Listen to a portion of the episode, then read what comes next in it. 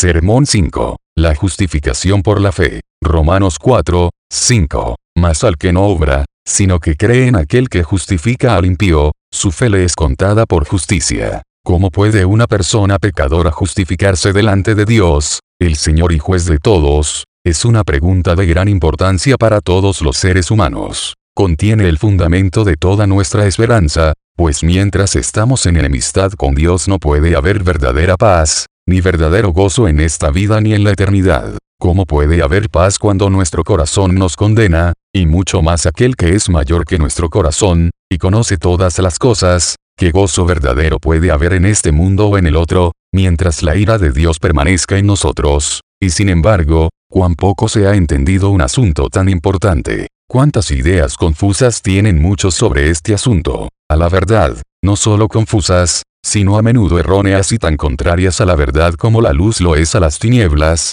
nociones absolutamente inconsistentes con los oráculos de Dios, y con toda la analogía de la fe. Por lo cual, al errar con respecto al fundamento, no pueden construir nada después, al menos, no con oro, ni con plata, ni con piedras preciosas que resistan la prueba de fuego, sino con heno y hojarasca, que ni son aceptables a Dios ni útiles a los seres humanos. A fin de hacer justicia, en cuanto de mí dependa, al asunto de tan gran importancia que vamos a tratar, de evitar que aquellos que con toda sinceridad buscan la verdad, se distraigan con vanas pláticas y contiendas de palabras, de aclarar la confusión a que algunas personas han sido conducidas, y de presentarles grandes y verdaderas concepciones de este gran misterio de la piedad, me esforzaré en demostrar, primero, cuál es la base general de toda esta doctrina de la justificación. Segundo, qué es la justificación. Tercero, quiénes son justificados. Cuarto, bajo qué condiciones son justificados en primer lugar.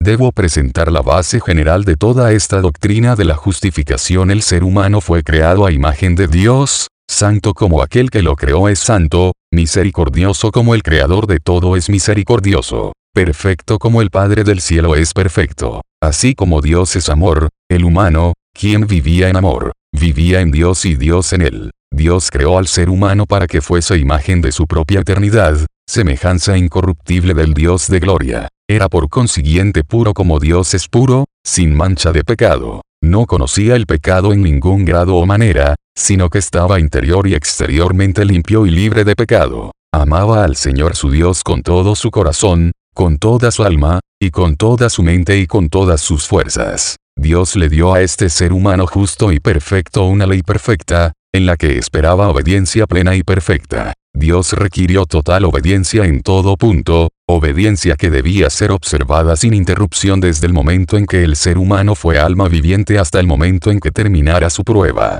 No había disculpa para falta alguna. No tenía que haberla por cuanto el ser humano era capaz de llevar a cabo la tarea asignada, y estaba totalmente equipado para toda buena palabra y obra. Pareció bien a Dios, en su infinita sabiduría, añadir a la ley del amor que estaba grabada en el corazón del ser humano, contra la cual, quizás, no podía pecar directamente, otra ley positiva. Mas del fruto del árbol que está en medio del huerto dijo Dios, no comeréis, añadiendo la siguiente pena, para que no muráis. Tal era el estado del ser humano en el paraíso. Debido al amor infinito e inmerecido de Dios, el ser humano era puro y feliz, conocía, amaba y disfrutaba de Dios, lo cual es, en substancia, la vida eterna y podía vivir en esta vida de amor para siempre si continuaba obedeciendo a Dios en todas las cosas. Pero si lo desobedecía en alguna lo perdería todo. El día que de él comieres, dijo Dios, ciertamente morirás. El ser humano desobedeció a Dios,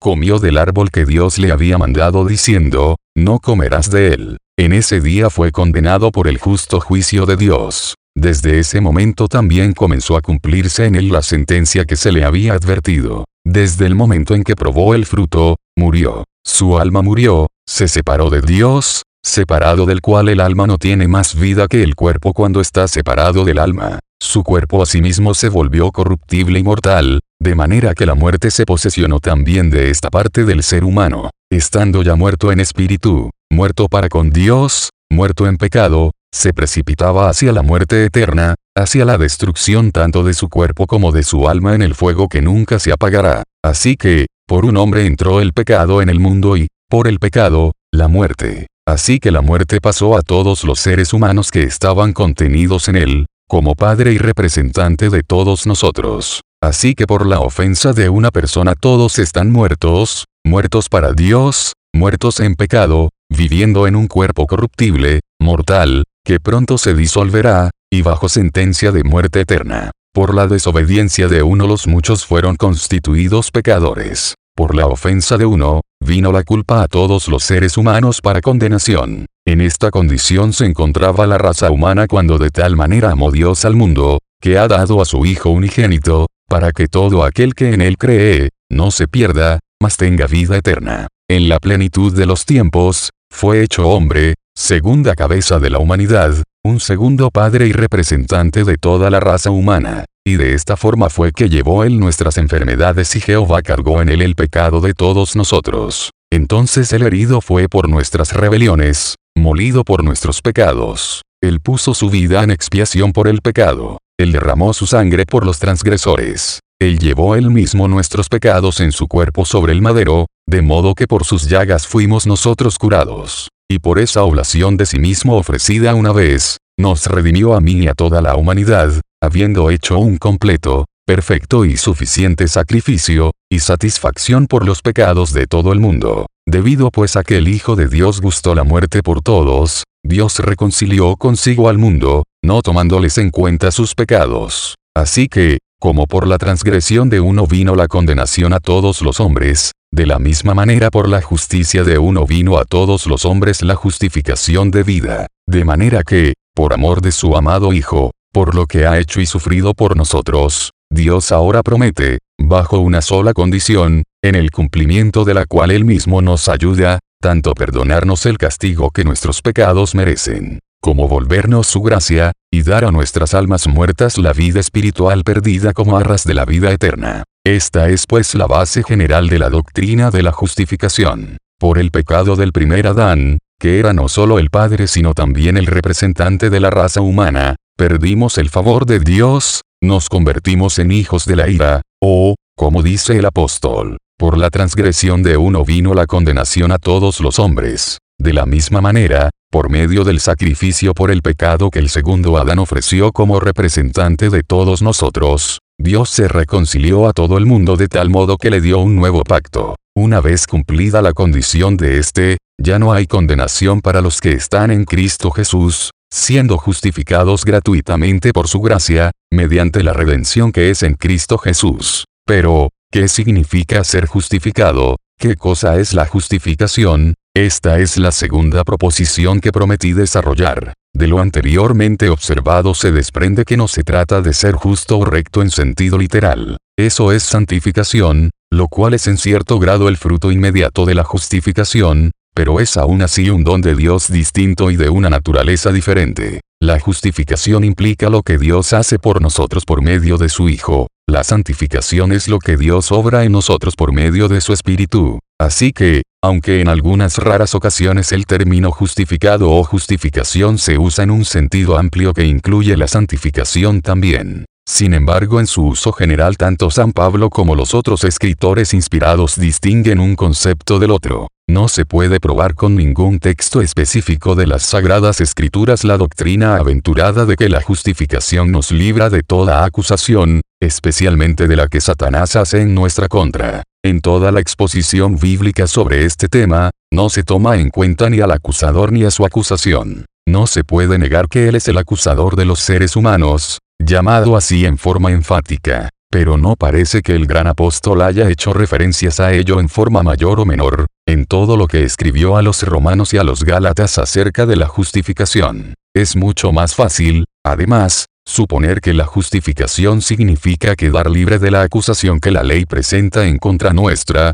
que probarlo claramente con el testimonio de la escritura, especialmente si esta manera de expresarse, tan forzada y poco natural, quiere decir otra cosa que lo siguiente, que si bien hemos quebrantado la ley de Dios y merecido por ello la condenación del infierno, Dios no aplica el merecido castigo a las personas que han sido justificadas. Menos aún que lo anterior, la justificación significa que Dios se engañe con aquellos a quienes justifica, que los crea ser lo que en verdad no son, que los considere diferentes de lo que son. No significa que Dios se forme de nosotros una idea contraria a la verdadera naturaleza de las cosas, que nos crea mejores de lo que realmente somos, o que nos crea justos cuando en realidad somos injustos. Ciertamente que no. El juicio de Dios, que es todo sabiduría, siempre conforme a la verdad. No puede tampoco ser consistente con su infalible sabiduría pensar que soy inocente, juzgar que soy justo o santo, porque otra persona lo sea. No puede de esta manera confundirme más con Cristo que con David o con Abraham, a quien Dios haya dado inteligencia, pese estas cosas sin prejuicio y no dejará de comprobar que tal concepto de la justificación es contrario a la razón y a la escritura. La enseñanza simple y clara de la escritura respecto a la justificación es el perdón, el perdón de los pecados. Es ese acto de Dios el Padre mediante el cual, por medio de la propiciación hecha por la sangre de su Hijo, manifestó su justicia, o misericordia, a causa de haber pasado por alto, en su paciencia, los pecados pasados. Esta es la sencilla y natural explicación que da San Pablo a través de toda su epístola. De esta manera lo explica él mismo, particularmente en este y en el siguiente capítulo. Uno de los versículos que siguen al texto dice, Bienaventurados aquellos cuyas iniquidades son perdonadas, y cuyos pecados son cubiertos. Bienaventurado el varón a quien el Señor no inculpa de pecado. A quien está justificado o perdonado, Dios no le imputará pecado para condenación. Por esta causa no lo condenará ni en este mundo ni en el otro. Todos sus pecados pasados, de pensamiento, palabra y obra, son cubiertos, son borrados, no serán recordados ni mencionados en su contra, son como si nunca hubieran sido. Dios no aplicará a este pecador lo que merece, porque el Hijo de su amor sufrió por él. Desde el momento en que somos aceptos en el amado, justificados en su sangre, Dios nos ama, nos bendice, y vela por nosotros para bien, como si nunca hubiéramos pecado. De hecho el apóstol en un lugar parece extender el sentido de la palabra mucho más, cuando dice, porque no son los oidores de la ley los justos, sino los hacedores de la ley serán justificados. Aquí parece referir nuestra justificación a la sentencia del gran día del juicio. Lo mismo dice nuestro Señor Jesucristo, porque por tus palabras serás justificado, probando así que de toda palabra ociosa que hablen los hombres, de ella darán fruto en el día del juicio. Difícilmente encontraremos otro pasaje en que San Pablo use la palabra en este sentido. En sus escritos en general es evidente que no lo hace, al menos en todo el texto ante nosotros, el cual habla sin duda, no de aquellos que han acabado la carrera, sino de quienes la están comenzando, apenas empezando la carrera que les ha sido propuesta. Mas este es el tercer asunto que hemos de considerar, a saber, quiénes son los justificados, y el apóstol nos contesta claramente, los injustos, Dios justifica al impío, a las personas impías de toda clase y grado, y a nadie más que a los impíos. Los justos no tienen necesidad de arrepentimiento, por lo cual no necesitan perdón. Son los pecadores los que necesitan del perdón, solo el pecado puede ser perdonado. El perdón, por consiguiente, tiene una relación directa y única con el pecado. Nuestra iniquidad es el objeto del perdón misericordioso de Dios, es nuestra iniquidad la que Dios no vuelve a recordar. Los que arguyen con vehemencia que el ser humano tiene que estar santificado antes de ser justificado parecen olvidar por completo todo lo anterior, especialmente los que dicen que debe haber primero una santidad universal u obediencia que debe preceder a la justificación, a menos que estén refiriéndose a la justificación en el día final, lo cual está fuera de toda consideración. Tan lejos de la verdad está semejante proposición, que no solo es imposible, porque donde no hay amor de Dios no puede haber santidad, y no hay amor de Dios fuera del que resulta de la conciencia de su amor para con nosotros, sino que es un absurdo, una contradicción. No es el santo sino el pecador quien es perdonado, y bajo el título de pecador, Dios justifica a los impíos, no a los justos, no a los que ya son santos, sino a los que necesitan santificación. Vamos muy pronto a considerar bajo qué condiciones lleva a cabo esta justificación, pero es evidente que la base de dicha justificación no es la santidad. El hacer esta declaración sería como decir que el Cordero de Dios quita solo aquellos pecados que ya habían sido borrados. Busca el buen pastor solo a los que ya se encuentran en el redil, no busca y salva a las ovejas perdidas. Perdona a quienes necesitan de su perdón misericordioso. Salva del sentido de culpa a causa del pecado, y de su poder al mismo tiempo, a pecadores de todo tipo, de todo grado, seres humanos que hasta ese momento eran impíos por completo, en los cuales no existía el amor del Padre, y en quienes, por tanto, nada bueno existía, ninguna disposición buena o verdaderamente cristiana, sino por el contrario, solo la que era mala y abominable, orgullo, ira, amor al mundo, los frutos naturales de una mente carnal que es enemiga de Dios. Los enfermos,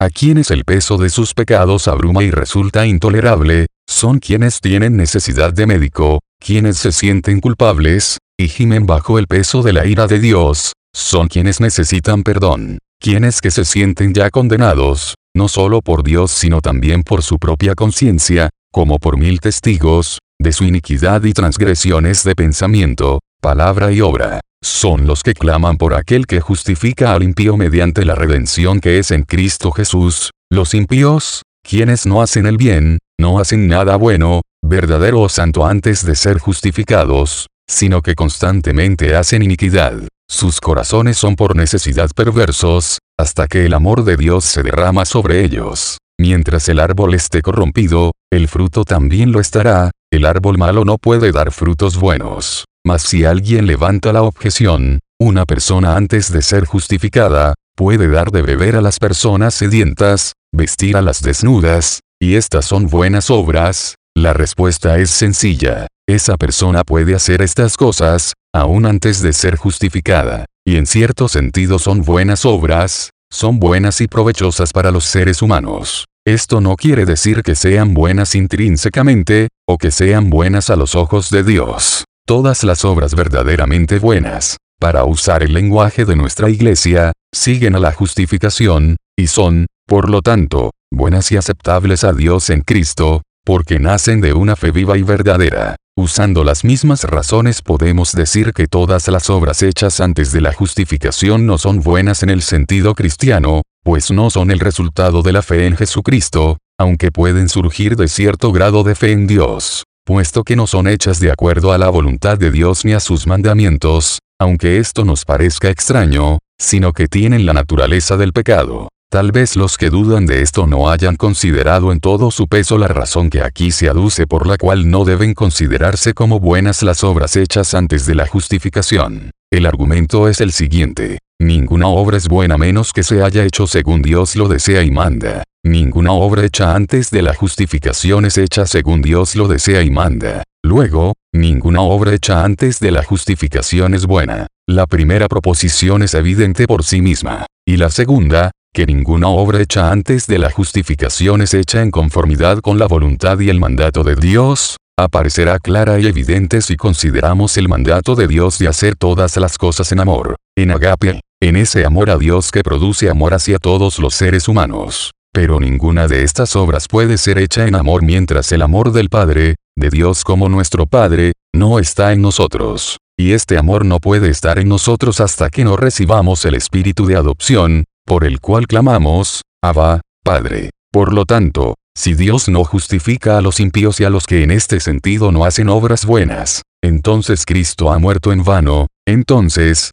a pesar de su muerte, ninguna carne será justificada. Entonces, ¿bajo qué condiciones son justificados los injustos y aquellas personas que hasta ese momento no hacen buenas obras? Bajo una sola condición, la fe. Dicha persona cree en aquel que justifica al impío, y el que en él cree, no es condenado, mas ha pasado de muerte a vida. La justicia de Dios es por medio de la fe en Jesucristo, para todos los que creen en él, a quien Dios puso como propiciación por medio de la fe en su sangre, de manera que él sea el justo, y, consecuente con su justicia, el que justifica al que es de la fe de Jesús. Concluimos, pues, pues que el hombre es justificado por fe sin las obras de la ley, es decir, sin previa obediencia a la ley moral, que ciertamente no podía obedecer hasta ahora. Es evidente que se refiere a la ley moral solamente, a juzgar por las palabras que siguen, luego por la fe invalidamos la ley, en ninguna manera,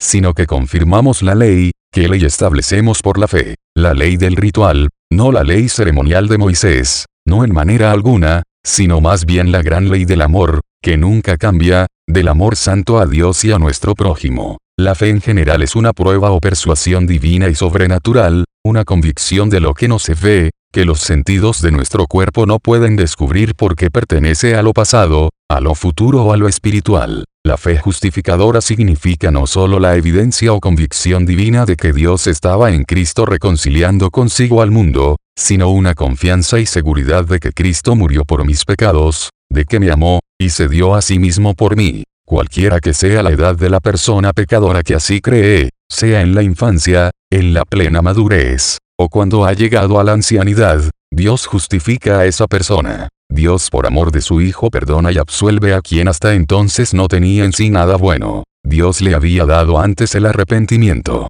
Pero dicho arrepentimiento no era nada más que una convicción íntima de la falta de todo bien, y la presencia de todo mal. Cualquier cosa buena que se encuentre en esta persona desde ese momento en que cree en Dios por medio de Cristo, no es algo que la fe encuentre en la persona, sino más bien algo que la fe produce en ella. Es fruto de la fe. Primeramente el árbol es bueno, y entonces el fruto también es bueno. No puedo describir esta fe mejor que en el lenguaje de nuestra iglesia, el único medio de salvación, de la cual la justificación es una parte, es la fe, es decir, la seguridad y certeza de que Dios nos ha perdonado y perdonará nuestros pecados, que nos ha devuelto su gracia, por los méritos de la pasión y muerte de Cristo. En este punto debemos estar seguros de no vacilar en nuestra fe en Dios. Al acercarse Pedro al Señor sobre el agua, vaciló y estuvo en peligro de ahogarse. De la misma manera, si vacilamos o empezamos a dudar, debemos con razón temer hundirnos como Pedro,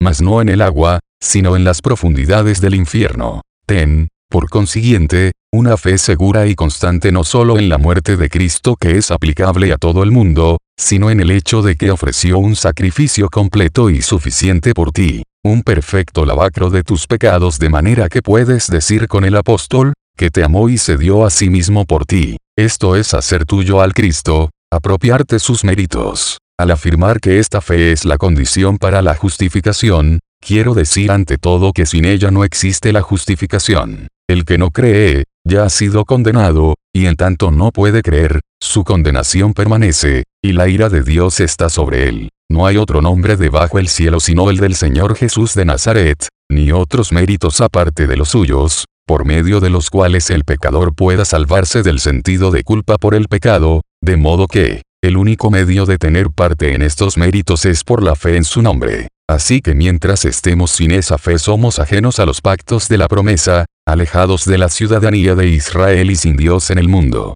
Cualquier virtud que el ser humano pueda tener, hablo de aquellos a quienes el Evangelio se les ha predicado, porque qué razón tendría yo para juzgar a los que están fuera, de nada le vale, sigue siendo hijo de ira, todavía está bajo la maldición, hasta que crea en Jesús. La fe es, por lo tanto, la condición necesaria para la justificación la única condición necesaria. Este es el segundo punto que debemos examinar con cuidado. Desde el mismo momento en que Dios da esta fe, porque es un don de Dios, al injusto que no hace buenas obras, su fe le es contada por justicia. Antes de este momento no tenía ninguna justicia, ni siquiera la justicia pasiva de la inocencia. Empero su fe le es imputada por justicia desde el mismo momento que creyó. No es que Dios crea que el creyente sea de naturaleza diferente a la que en realidad es. Es que Dios hizo a Cristo pecado por nosotros, esto es, lo trató como a pecador, lo castigó por nuestros pecados, así que Dios nos cuenta como justos desde el momento en que creemos en Él,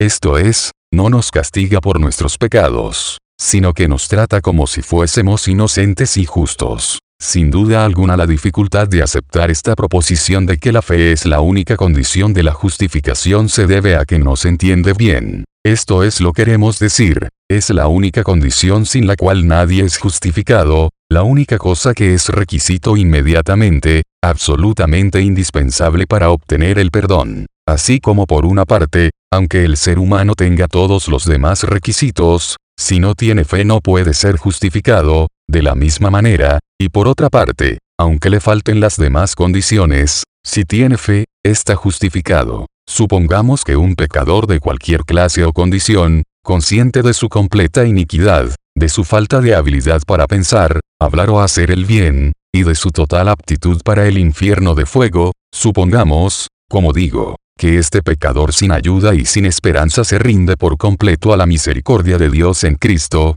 lo cual no sería posible sino por la gracia de Dios, ¿Quién puede dudar de que será perdonado en este momento? ¿Quién podría afirmar que es indispensable cumplir con alguna otra cosa antes de que el pecador pueda ser justificado? Si desde el principio del mundo se ha dado semejante caso, y deben haberse dado millares de millares, claramente se desprende que la fe, en el sentido antes mencionado, es la única condición de la justificación. No corresponde a las pobres criaturas pecaminosas que diariamente recibimos tantas bendiciones, desde la más pequeña gota de agua que refresca nuestra lengua hasta las inmensas riquezas en gloria en la eternidad, de gracia, por puro favor, y no en pago de alguna deuda, pedir a Dios las razones de su conducta. No nos corresponde preguntar a quien no da cuenta de ninguna de sus razones, reclamar, ¿por qué hiciste que la fe fuese la única condición de la justificación? porque decretaste, el que cree, y solamente el que cree, será salvo este el punto en que San Pablo insiste firmemente en el capítulo 9 de esta epístola,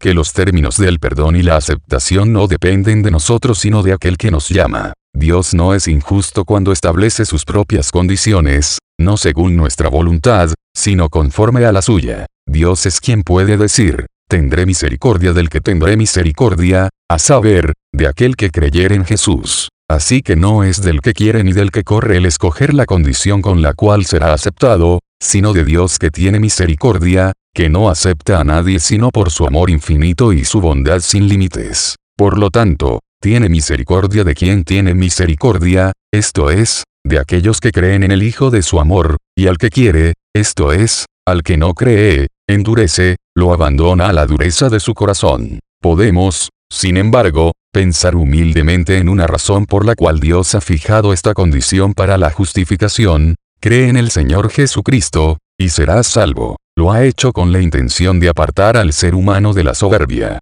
La soberbia había destruido a los mismos ángeles de Dios, había hecho caer a una tercera parte de las estrellas del cielo. Fue en gran medida debido a esta soberbia que cuando el tentador dijo, seréis como Dios, Adán violó su fidelidad y trajo el pecado y la muerte al mundo. Fue, por lo tanto, un ejemplo de sabiduría por parte de Dios el imponer tal condición de reconciliación para él y su posteridad, para que quedásemos humillados y abatidos hasta el polvo. Tal es la fe. Está especialmente adaptada para este propósito. Quien se acerca a Dios por la fe debe fijarse en su propia iniquidad, su culpa y miseria, sin tomar en cuenta que haya algo bueno en sí mismo, ninguna virtud o justicia debe acercarse como pecador que es, interior y exteriormente, que ha consumado su propia destrucción y condenación, que no tiene nada que presentar ante Dios sino iniquidad, ni otra cosa que reclamar fuera de su pecado y miseria. Solamente así, cuando enmudece y se reconoce culpable ante la presencia de Dios,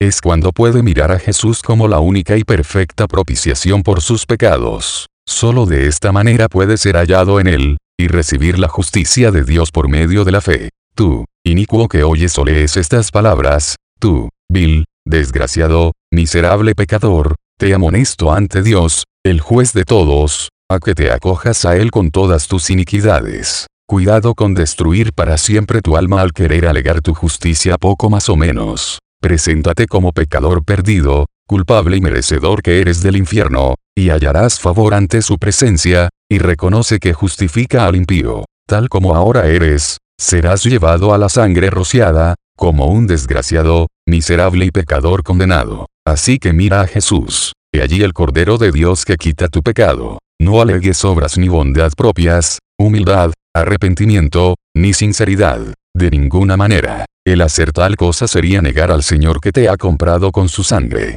Sencillamente no. Alega solamente la sangre del pacto, el precio que ha sido pagado por tu alma orgullosa, soberbia y llena de pecado. ¿Quién eres tú que ahora mismo ves tu injusticia interior y exteriormente? Eres tú mismo de quien se trata. Yo te reclamo para mi Señor. Te amonesto a que, por medio de la fe, te conviertas en hijo de Dios. El Señor te necesita. Tú que sientes en tu corazón que no mereces otra cosa sino ir al infierno, eres digno de proclamar sus glorias, la gloria de su gracia que libremente justifica al impío y a quien no obra el bien. O ven pronto, cree en el Señor Jesús y tú, tú mismo, te reconcilias con Dios.